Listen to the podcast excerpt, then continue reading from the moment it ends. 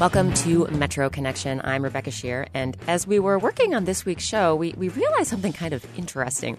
Nearly all the people we interviewed had one thing in common. I slept zero hours, but you know, it was totally worth it. The big thing you're going to have to give up is sleep. Sleep really, unfortunately, has been a casualty, and I hope one day to sleep a few more hours a night. Now, today's show is not actually about sleep, it's not about slumber, but a bunch of the folks we're about to hear from are rather sleep deprived. That's because they're moonlighters, Washingtonians who are splitting their time between full time jobs and part time passions. We'll meet a veteran Capitol Hill staffer who moonlights behind the hostess stand at her new Georgetown restaurant.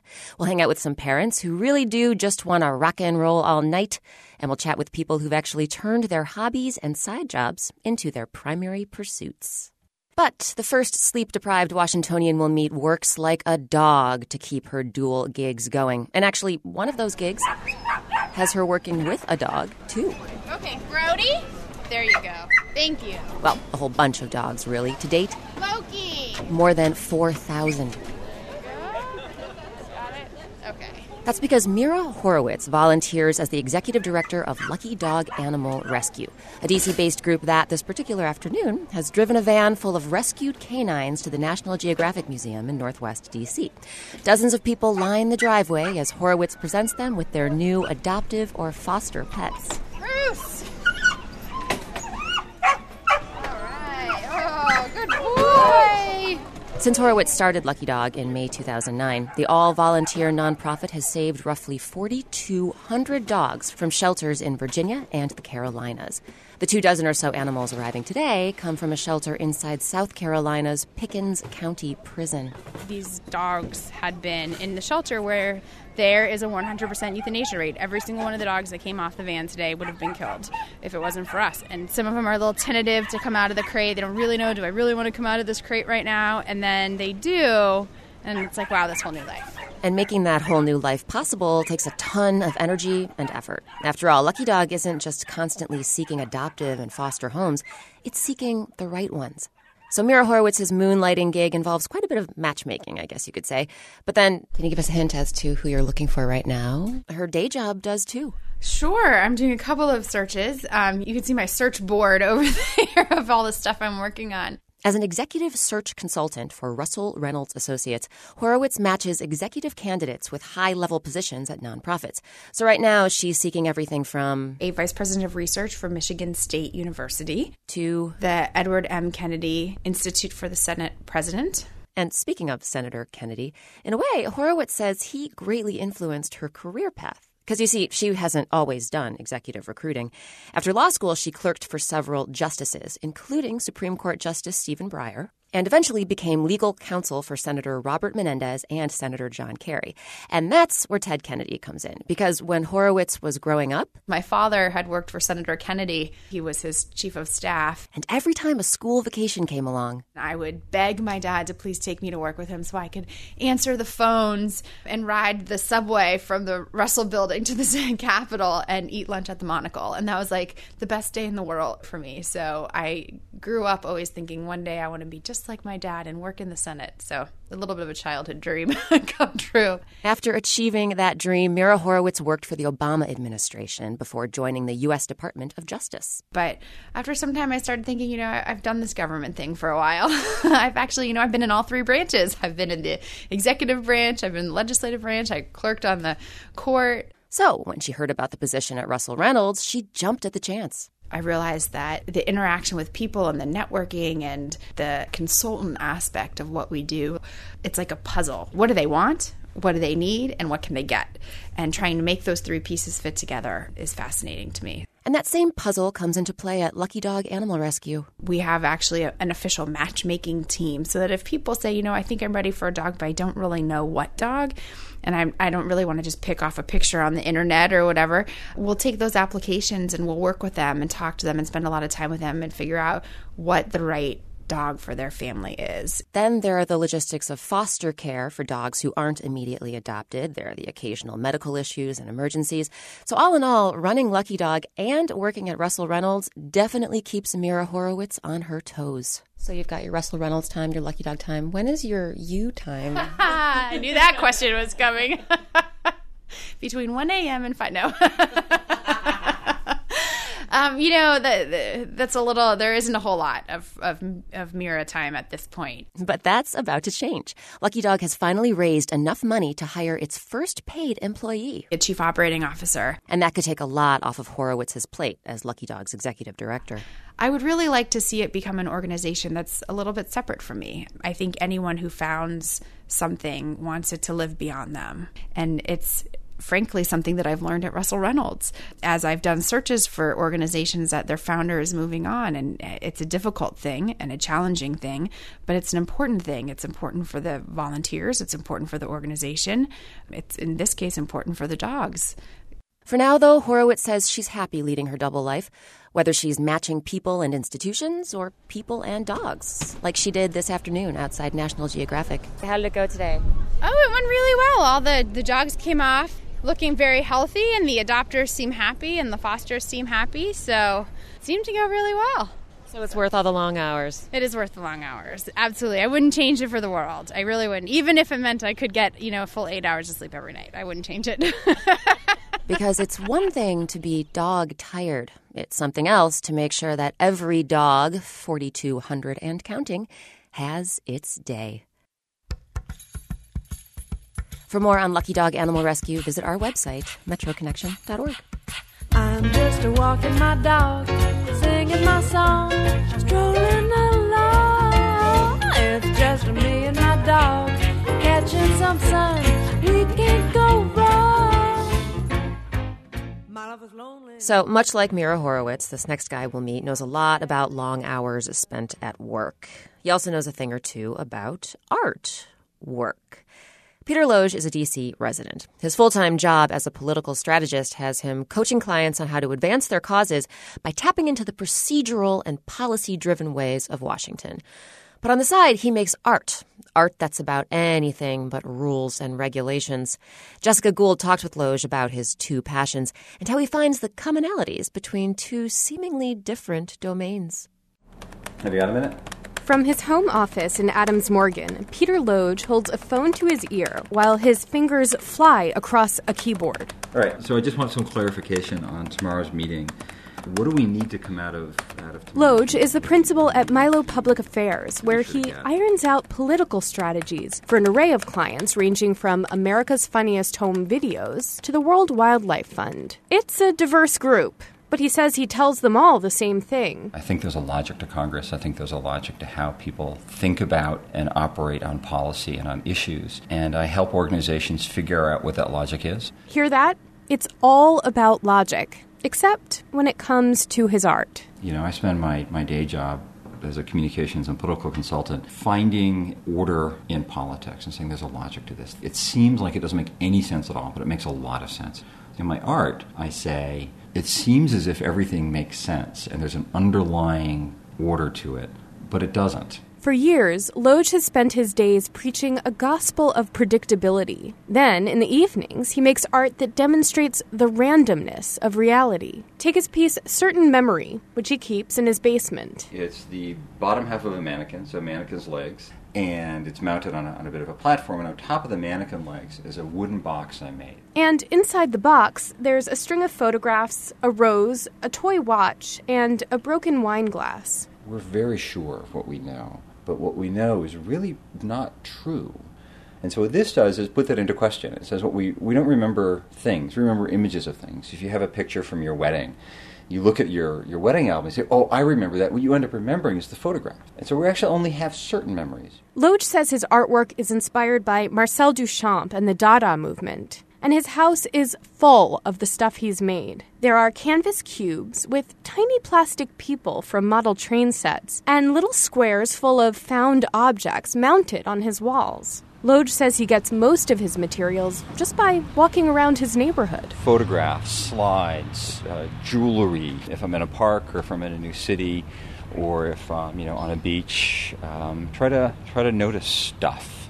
You end up seeing a lot of stuff that you otherwise, you know, might not notice. One of his favorite spots is the soccer field at Marie Reed Learning Center, just a few blocks from his house. This is a label from a Minnie Mouse plush toy. That's just a gross dead balloon.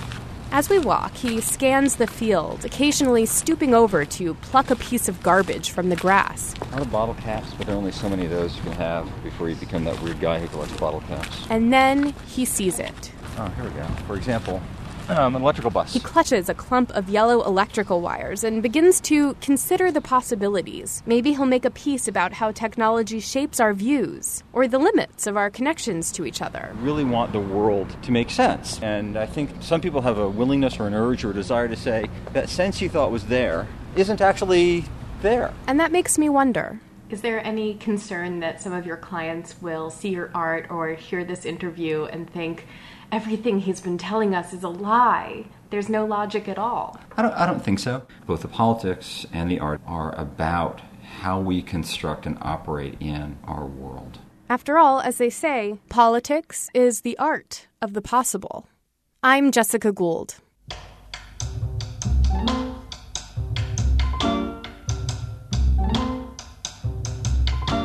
See a slideshow of art made by Peter Loge, head to our website, metroconnection.org.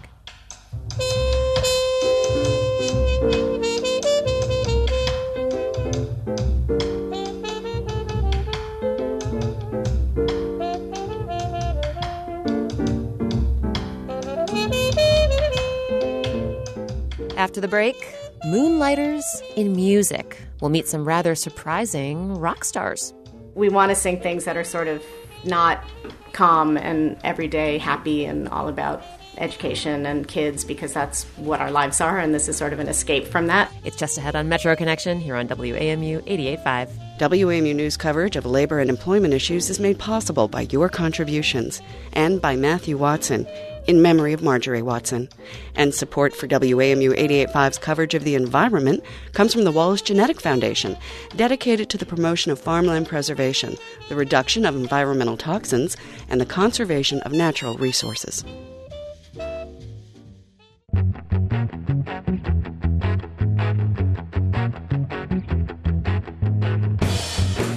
I'm Rebecca Sheir, and welcome back to Metro Connection. Today's show is all about moonlighting, you know, splitting your time between a day job and an after hours hobby or gig. We've already met two moonlighters one who combines executive recruiting and rescuing dogs, and another who does political consulting and art. In this next story, we're going to talk parenting and rock and roll. Those two things together make kind of sound like an oxymoron, but back in 2006, a bunch of DC parents got together to form bands for an event known as Skoola Palooza. And as Kavitha Cardoza found out, they've been rocking out together ever since. Yeah, oh, that's a wig that I wore. Pete Wilsey is going through his closet. God, where to start? There are 20 costumes in here. The druid costume won't do. The dictator costume isn't quite right. Neither is the evil Wiggles costume. Wilsey finally finds what he's looking for. This is one of my favorites. It's a jumpsuit that we had custom made, princess on the top, and the DC city flag underneath that. And it says property of Chevy Chase DC Correctional Facility. Three years ago, Wilsey formed the band Princess, named after his daughter's obsession with all things girly. The band's logo is bold pink. Then we decided it will always be in all caps to give it a little masculinity. And there you have it. Perfect.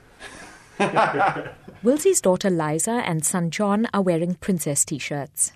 It's cool to see him like do uh-huh. all the songs that are popular right now, but sometimes he can be a tiny bit embar- embarrassing, like the costumes. He wears funny costume like diapers. They're referring to their dad's baby New Year costume. Princess is a band of mostly fathers, all lawyers, whose children go to Lafayette Elementary School in Northwest DC. They do punk rock covers of pop songs. I am the lead singer in quotes. Why in quotes? Uh, if you ever saw us play, that would be readily apparent. Wilsey and his band members do perform in public.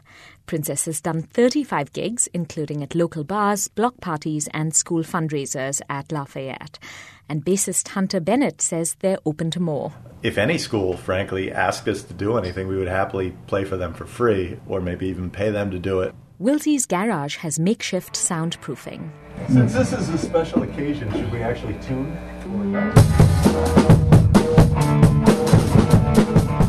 This is where they practice their teeny bopper hits Miley Cyrus's See You Again, Taylor Swift's You Belong to Me, and Beyonce's If I Were a Boy. If, if you drink, now's a good time to have a beer before we start playing. Consider yourself warned. In Princess's hands, the ballad starts out tender. If I were a boy,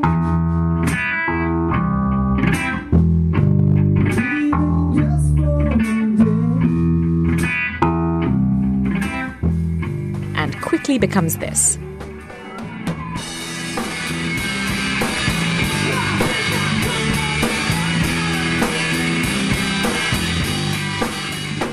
Sweating, screaming, writhing, and that, says drummer Vinny Badalato, is exactly what Princess is all about. You know, as long as it's fast and kind of loud, that's sort of the princess signature sound. Speed and volume make up for a lot of mistakes.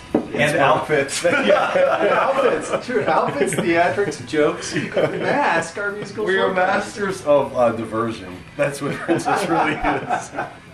A few miles away, another parent band, Cheaper Than Therapy, is starting practice. Members' children go to Janney Elementary, Deal Middle, and Wilson High Schools. Karen Harris is the lead singer. The name of the band is Cheaper Than Therapy. We are actually quite cheaper than therapy. Why therapy? You don't have kids, do you? Harris and drummer Pippa Trench met running Janney's Parent Teacher Association. It's DC Public Schools, so there's always a financial crisis of some sort. That means lots of meetings to organize fundraising events. But also, says Doug Harris, That's just the PTA stuff. That, Yeah, that- and, that's and top of that, we have Soccer. soccer. and baseball coaches. We run our kids to music lessons, theater, musical, games. baseball, swimming, dance, after school, language lessons, and then it's homework as well. and so this band was formed purely as a stress reducer, say members Trench, Harris, and guitarist David Boris. It gives you a real release. It's like there's a busy, busy life going on. Everybody's really kind of wrapped up in what they're doing, and this just takes you away from all that. We want to sing things that are sort of not all about kids because that's what our lives are, and this is sort of an escape from that. And I think what's cool about the band is that it isn't done to play kiddie music for the kids. It's totally our thing. Being part of a band also gives these parents some street cred with their children, says Boris Harris and backup vocalist Elaine Eagle. My son thinks this is the greatest thing. For some reason, I thought that the kids would be kind of embarrassed. I would say that they're not old enough yet to be embarrassed. we been- can't wait till it does embarrass them. there, there have been one, one or two times when the kids have asked us to turn it down. It's just been too loud. Too yeah. of course we don't. In this crowded basement, the members of Cheaper Than Therapy are letting go of stress, meeting friends, and banging on the drums.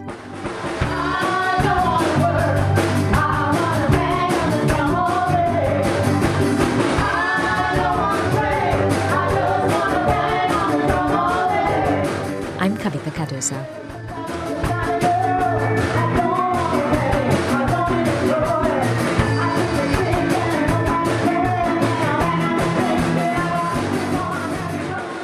DCPS parents are trying to organize another Schoolapalooza for this fall. For more information and to see photos and videos of the bands Princess and Cheaper Than Therapy, visit our website, metroconnection.org. Here's the thing about moonlighting as a musician um, it might not be reserved just for us humans. At the Smithsonian's National Zoo, a certain large animal recently revealed her secret love of music. Sabri Ben-Achour introduces us to this musical mammal, and in doing so, he tries to answer the seemingly simple question just where did we get music from anyway? So here's some music. And this is also music. It's from a pygmy celebration in eastern Congo. But what about this?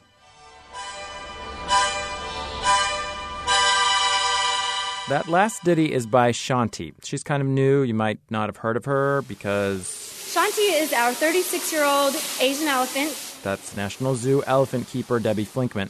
Shanti plays slash plays with the harmonica. She's just so interested in finding ways to make interesting noises. If a lock makes noise, she'll flip the lock repetitively. She will blow across the top of toys that we have drilled holes in. Flinkman ended up fastening a harmonica to a wall in Shanti's enclosure, and Shanti would play it. It's not usually a long ditty, but it always ends in this really big sort of fanfare at the end, this big blowout.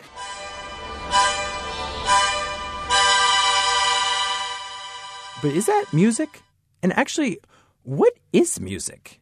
Like, why do we have it? It was an evolutionary accident. Dan Levitin is a professor of psychology and neuroscience at McGill University. He doesn't subscribe to this theory, but he's helping me explain it. He says back in 1997, this scientist, Steven Pinker at Harvard, got up before a group of musicologists and cognitive scientists at their meeting and was like, You're all wasting your time because music is cheesecake. Auditory cheesecake. Cheesecake is interesting. We have this great fondness for it, but um, we didn't evolve a taste for cheesecake. It's an evolutionary byproduct or accident. In our hunter gatherer days, it was an adaptive strategy, if you found any, to load up on fats and sweets because they were very hard to find. So, because we, for other reasons, like fats and sweets, we like cheesecake too. It doesn't mean that cheesecake serves an evolutionary purpose, goes the argument. And he said the same thing applies to music that um, our brains evolved to want to communicate with language, and music just hopped along for the evolutionary ride. So let's take the idea of the beat, the beat, the beat, the beat, the beat. Human babies can keep a beat. Most music has a beat, but most animals have no rhythm, like gibbons. These are monkeys that do kind of sing to mark their territory. But researchers tried to train these guys to just tap their finger in time to a metronome. Four hours a day they practiced for a year. The Gibbons could not do it. And then there's this guy.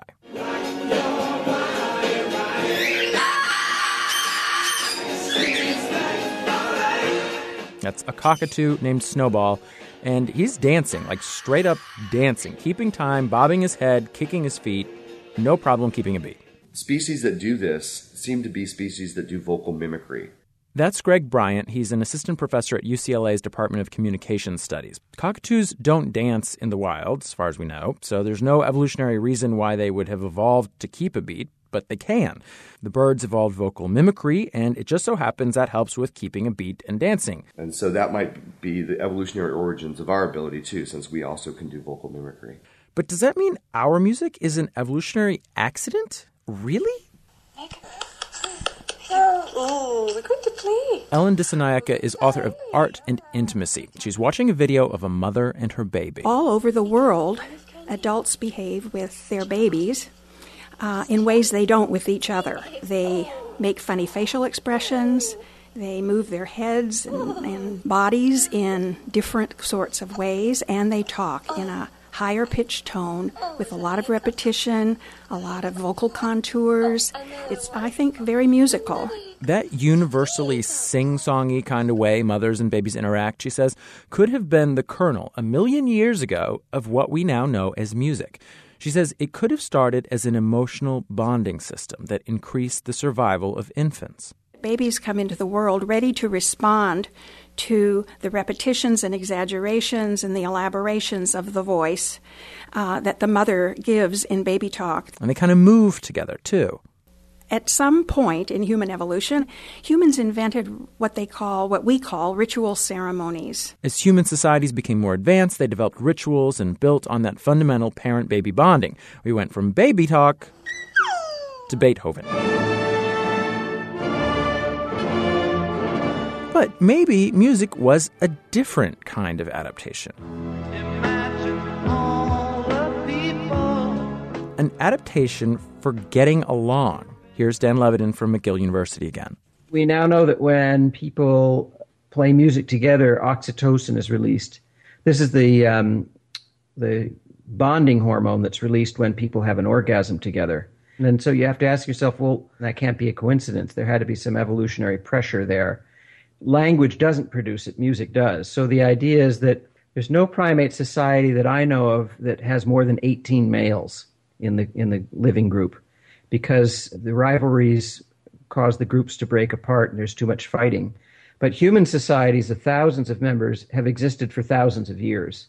And the argument is that music, among other things, um, help to defuse interpersonal tensions and to smooth over rivalries. Back at the zoo, Shanti loves to make sounds. Is it music? Elephant keeper Debbie Flinkman says it sounds like more than just playing around to her. Beauty is in the eye of the beholder, so I figure, you know, a song is in the, in the ear of the listener, so I think it's music. Dan Levitin thinks Shanti is just basically playing around. But I think that music is really a, uh, falls along a continuum. There are things that are music like. Where you put the dividing line, uh, I think, is subjective. After all, we can hardly figure out why we even have music, let alone whether Shanti does. I'm Sabri Ben-Achour.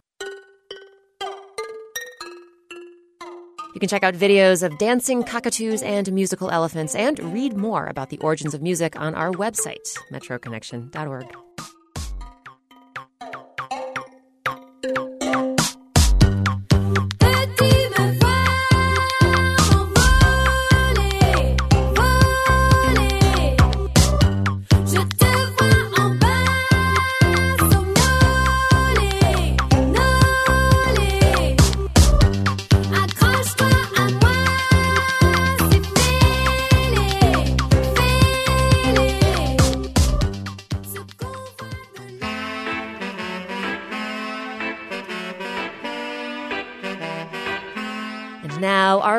trip around the region. On today's Door to Door, we visit Fort Lincoln in Northeast D.C. and Glen Echo, Maryland. I'm Robert Bob King. I'm the ANC Commissioner uh, representing Fort Lincoln. I'm the longest serving ANC Commissioner in the city, having represented Fort Lincoln for nearly uh, 30 years. Fort Lincoln is a self contained community. It's uh, 360 acres within the city limit. Its boundaries are from Bladensburg to Eastern Avenue and basically over to South Dakota. Fort Lincoln is home to the largest population of seniors living anywhere in the city. I used to tell folks a story about folks living longer in Fort Lincoln. I mean, there's a couple of hundred centenarians that live in the city, and at one point we had as many as seven to eight centenarians who were over 100 living right here in Fort Lincoln. And we used to say that the reason that we had so many in Fort Lincoln that maybe the water was different in Fort Lincoln than it was anywhere else. Fort Lincoln, in the beginning, afforded many Afro Americans uh, first time home ownership. It allowed families like my family and others to come into Fort Lincoln uh, who would never have dreamed of owning a home. And it will be soon a home to Costco, sitting on 42 acres of retail land uh, comprising about 438 square feet of, of space. Construction will start on July the 16th. You got the mix of the new folks who are coming in here with a substantially higher income than when we moved in here in 1976. So you get that kind of blend. I'm Debbie Beers. I'm 62 years old and I reside in Glen Echo, Maryland. I'm the mayor of Glen Echo. I've been mayor for the past 20 years. Glen Echo is very small. It runs essentially from the entrance to the Clara Barton Parkway over to just before the one lane bridge that leads to Cabin John, and it is right on the banks of the Potomac. The population since I moved here has been pretty steady, but it's under 300 people. The town was first plotted by the Baltzley brothers who invented the egg beater, and they envisioned Glen Echo as a Chautauqua meeting place. So most of the houses were originally summer houses and then were converted later after the Chautauqua closed as a result of a malaria scare. Now, of course, Glen Echo Park, which is the heir to the Chautauqua campsite, is again a cultural and a historic landmark. A lot of the residents take classes at the park. My husband and I just finished taking swing dance classes. There is a playground there, and of course, the carousel is a big attraction for someone like myself who has four grandchildren. The carousel is a remnant of the old amusement park that used to be at Glen Echo through the 1960s when it closed, partly as a result of race riots. Because the park was segregated, people did protest, and eventually they decided to close the park, and the National Park Service took it over and now owns it. I love the fact that I know almost everybody in the town, that we, you know, maintain a small community feel. Everybody knows each other and pretty much watches out for each other. We heard from Bob King in Fort Lincoln and Debbie Beers in Glen Echo.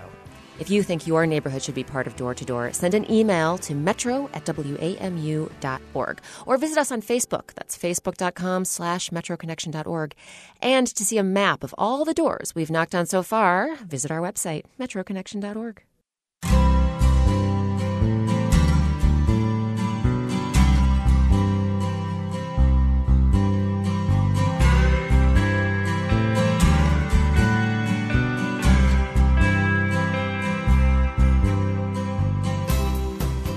next, realizing a culinary dream when your day job is all politics. I never thought I'd be opening a restaurant. I mean, maybe it was on my kind of top 10 crazy bucket list of things to do, but really I thought maybe in retirement, not while having a, you know, extremely demanding day job. That and more coming your way on Metro Connection on WAMU 88.5.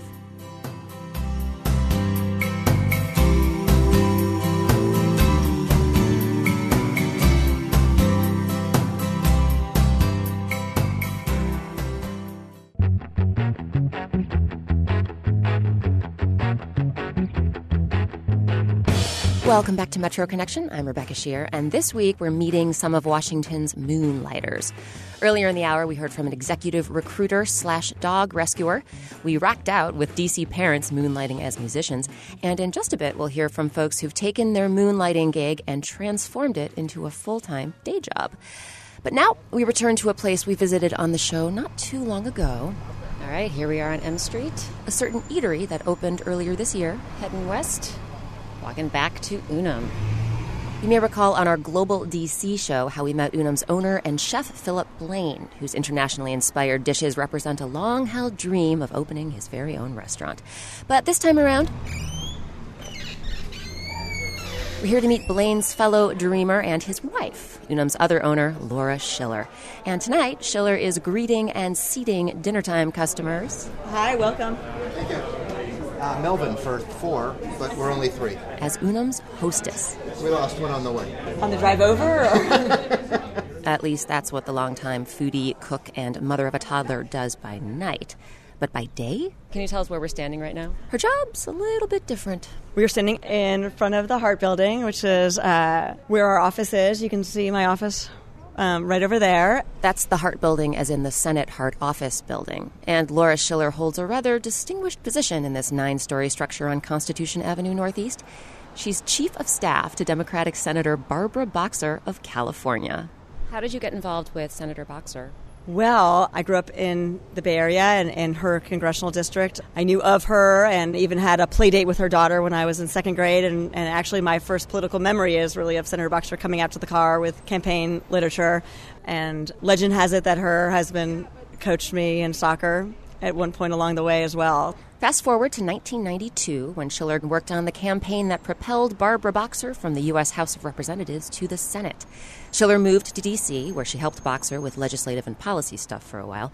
Then came a stint as First Lady Hillary Clinton's speechwriter, another stint as the head of a consulting business, and in 2005, Laura Schiller returned to the Boxer camp to become the senator's chief of staff. So people watch The West Wing. They, they kind of know what the presidential chief of staff does. Can you talk about what your job entails? You know, my job really is to help her to best serve, you know, the 38 million Californians and the nation, and really at the same time to help our amazing staff grow and serve her in the best possible way that they can.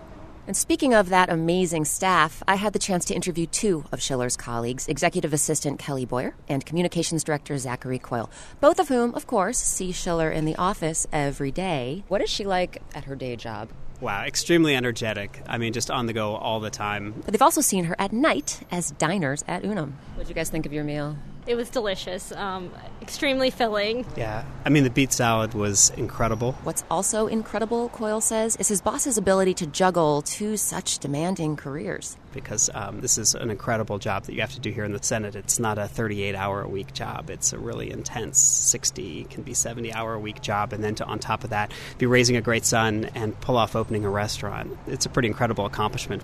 So we're very happy for her. But at first, Laura Schiller says they were actually kind of weirded out. I had to sort of convince them that they needed to let me take their coat. they needed to let me, you know, bring them their menus and help serve them, and that was an amusing transition. But once I did it, they were relishing it. They loved having me serve them. Nothing like having the boss serve you. It's kind of nice. Hi, how are you?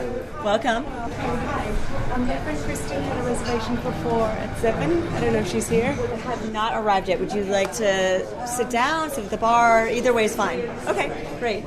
Laura Schiller and her staff make kid about the benefits of having a boss serve her employees, but all joking aside, she says it's service that actually connects the dots between her two seemingly disparate gigs. Both of them are about trying to make life better for other people, whether it's trying to get them better health care, whether it's about serving them food, which is such a universal bind that brings people together. And that, she says, is also pretty refreshing. Because after a long day of partisan politicking on Capitol Hill, any sort of universal bind, especially one that's created over a meal with friends or family, can be a very welcome thing indeed.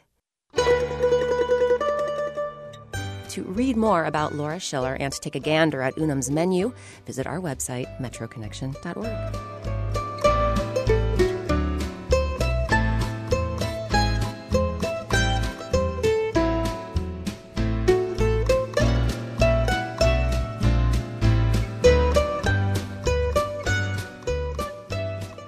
So far in the show, we've been talking about adults who moonlight, grown ups. But our next story is about a local teen. Andrew Grant is a Silver Spring High School student by day.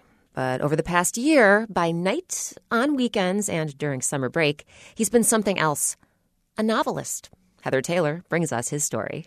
Tracy Grant didn't have big plans for how her 15 year old son Andrew would spend his summer break last year.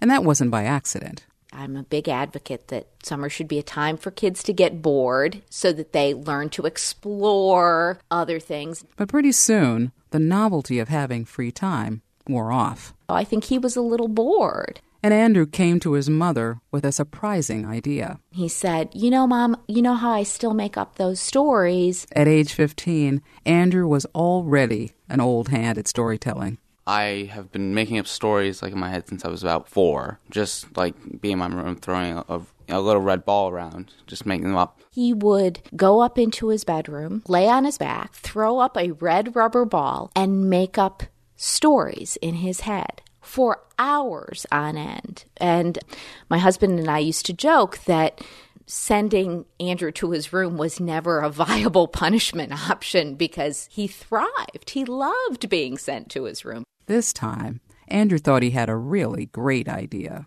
So I decided to write it down. But something unexpected happened. Long after summer break was over, Andrew continued writing, and he ended up with a 327 page novel called The Black Hammer. Reading the book, it's clear that Andrew's a big fan of epic tales. Iliad and the Odyssey, Eragon by Christopher Paolini, and like Lord of the Rings and Harry Potter. The novel takes place in the mythical country of Aldaria.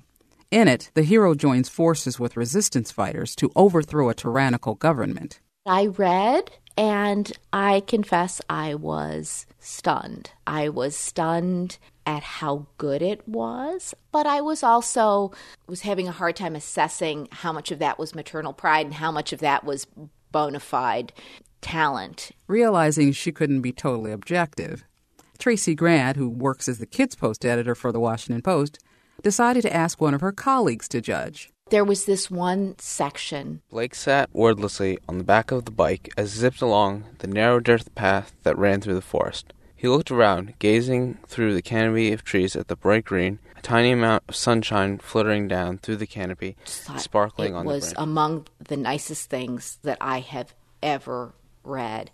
And so I actually asked the book review editor at the Post just read this two and a half pages. Tell me what you think. And his response was that he had never read anything like that from someone who was, Andrew was 15 at the time. The book project has brought some unexpected perks for mother and son the teenage years can be tricky and you can either grow very close or you can sort of become estranged and have lots of difficulties. They've managed to avoid the latter. It has given us this touch point for us to discuss so many things. My husband, the boy's um, dad, died five years ago. It's it's it's very difficult. In book, the main character loses his parents. It's been a, a launching point for having safe conversations about loss, about faith.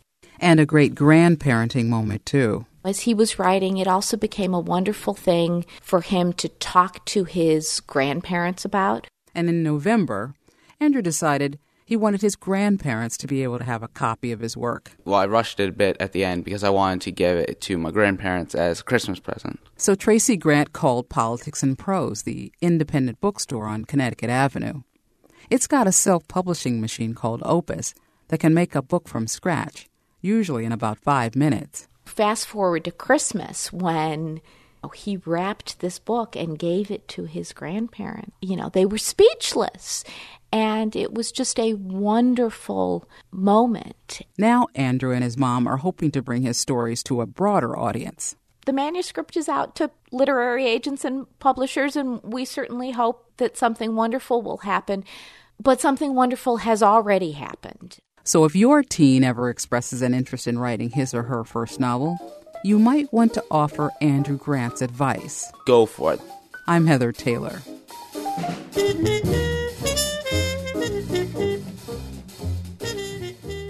If you'd like to read a sample of Andrew Grant's novel, The Black Hammer, you can find an excerpt on our website. That's metroconnection.org.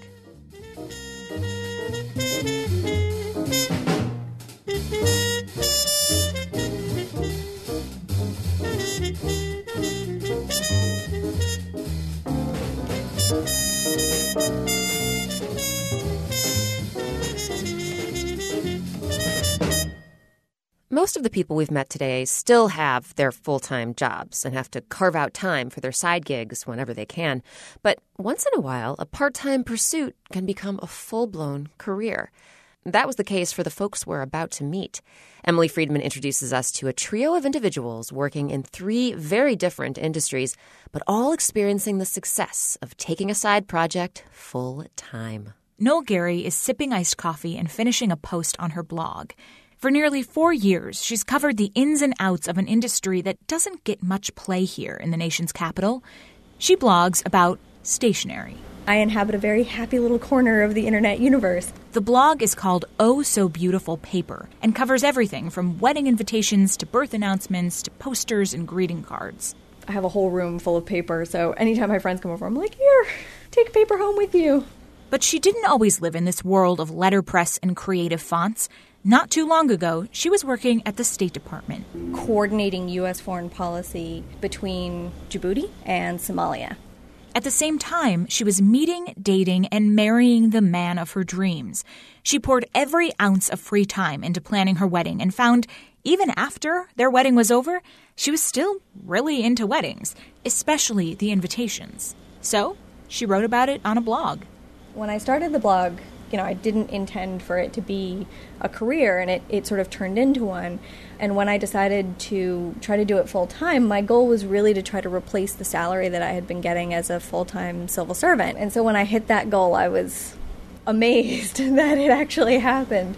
The money flows in primarily from sidebar advertisers who approach her about posting ads on her site. Managing those relationships, along with back end programming and, of course, curating the dozens of submissions as they come in, keeps her busy and happy. I honestly, I feel like I have the best job in the whole entire world because, you know, it's sort of a giant paper love fest every single day. Nole admits she does think about her former life at the State Department and the people who work there. People like Alon Weinstein, who went from coordinating U.S. policy in Africa to welding steel in Capitol Heights, Maryland. I design and fabricate cool, fun stuff. We're in the offices of Weinstein's business, the Custom District. I'm doing kitchen cabinet doors for a small development. It's about 150 doors. I just built a nine foot high shoe rack for a wealthy client. The room is full of machinery metal cutters, jig tables, ducts, vents, lots of electrical and air drops, piles of steel and wood. Today he's working on a stainless steel dining room table, which should take about three days of solid work before it's ready to hand over to his client. Project by project, he's been building his business for about seven years. For an extended period of time, I really did the furniture work and international development consulting simultaneously. And it was a pretty even balance. I had a work day and then I ran home and started another work day. Weinstein says he's grateful to be starting his own company as a second career. Because he spent time in the federal government, he says, he knows how to get things done in spite of obstacles. Only this time, if he doesn't get it done, it's his reputation on the line. It's at times has been enormously stressful. And yet, through all of it, I'm really, really content. Just 30 miles away in Columbia, Maryland, there's another former moonlighter who's finally sleeping at night. Her name is Funlayo Alabi, and she's showing me how to label a bottle, fill it with shampoo, and pack it for shipment. From here, the shampoo will go to a distributor and then to a Whole Food store somewhere along the East Coast. Three years ago, Alabi was working for a health insurance company. Now, she runs Shea Radiance and has four employees working in her production factory. So, this is about 14 tons of shea butter shipped directly in from our women's cooperative in Nigeria. Shea butter is made by women throughout West Africa. The women collect nuts from the shea tree and grind them into a paste from which they extract oil. When the oil cools, it's shea butter. It's like a waxy balm. And it works wonders on dry skin, she says. Both of her sons have health conditions that make their skin really dry, so Alabi asked her mother to bring some shea butter from Nigeria. It worked, and though Funlayo and her husband immediately started working on the business, she didn't quit her job for another three and a half years. I was at a point in my life that I knew that I had to follow my heart and my passion. You know, I felt like I would just jump out of my skin if I didn't do what I felt was in my heart to do. For now, Alabi works on the company full time, and her husband joins her at night. During the day, he works in a hospital in York, Pennsylvania, and commutes an hour and a half each way. Alabi says she hopes it won't be long before her husband can join her full time and not have to worry about going back to work. For most people that uh, pursue their hobbies and become entrepreneurs, the idea of going back to work is almost like the kiss of death. But we see ourselves being there for the long haul. By the end of the year, Shea Radiance will be nationally distributed at Whole Foods, and starting this August, you can find their shampoos, whipped shea butters, and body scrubs on the shelves of 300 Target stores all around the country.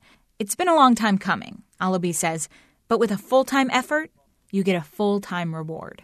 I'm Emily Friedman.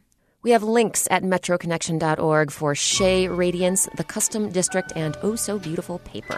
And we want to know if you were to leave your full time gig to pursue a side passion, what would it be? You can reach us at metro at wamu.org or find us on Twitter. Our handle is WAMU Metro. Fly me to the moon and let me play among the stars. Let me know what spring is like on Jupiter and Mars. In other words, hold my hand. In other words, darling,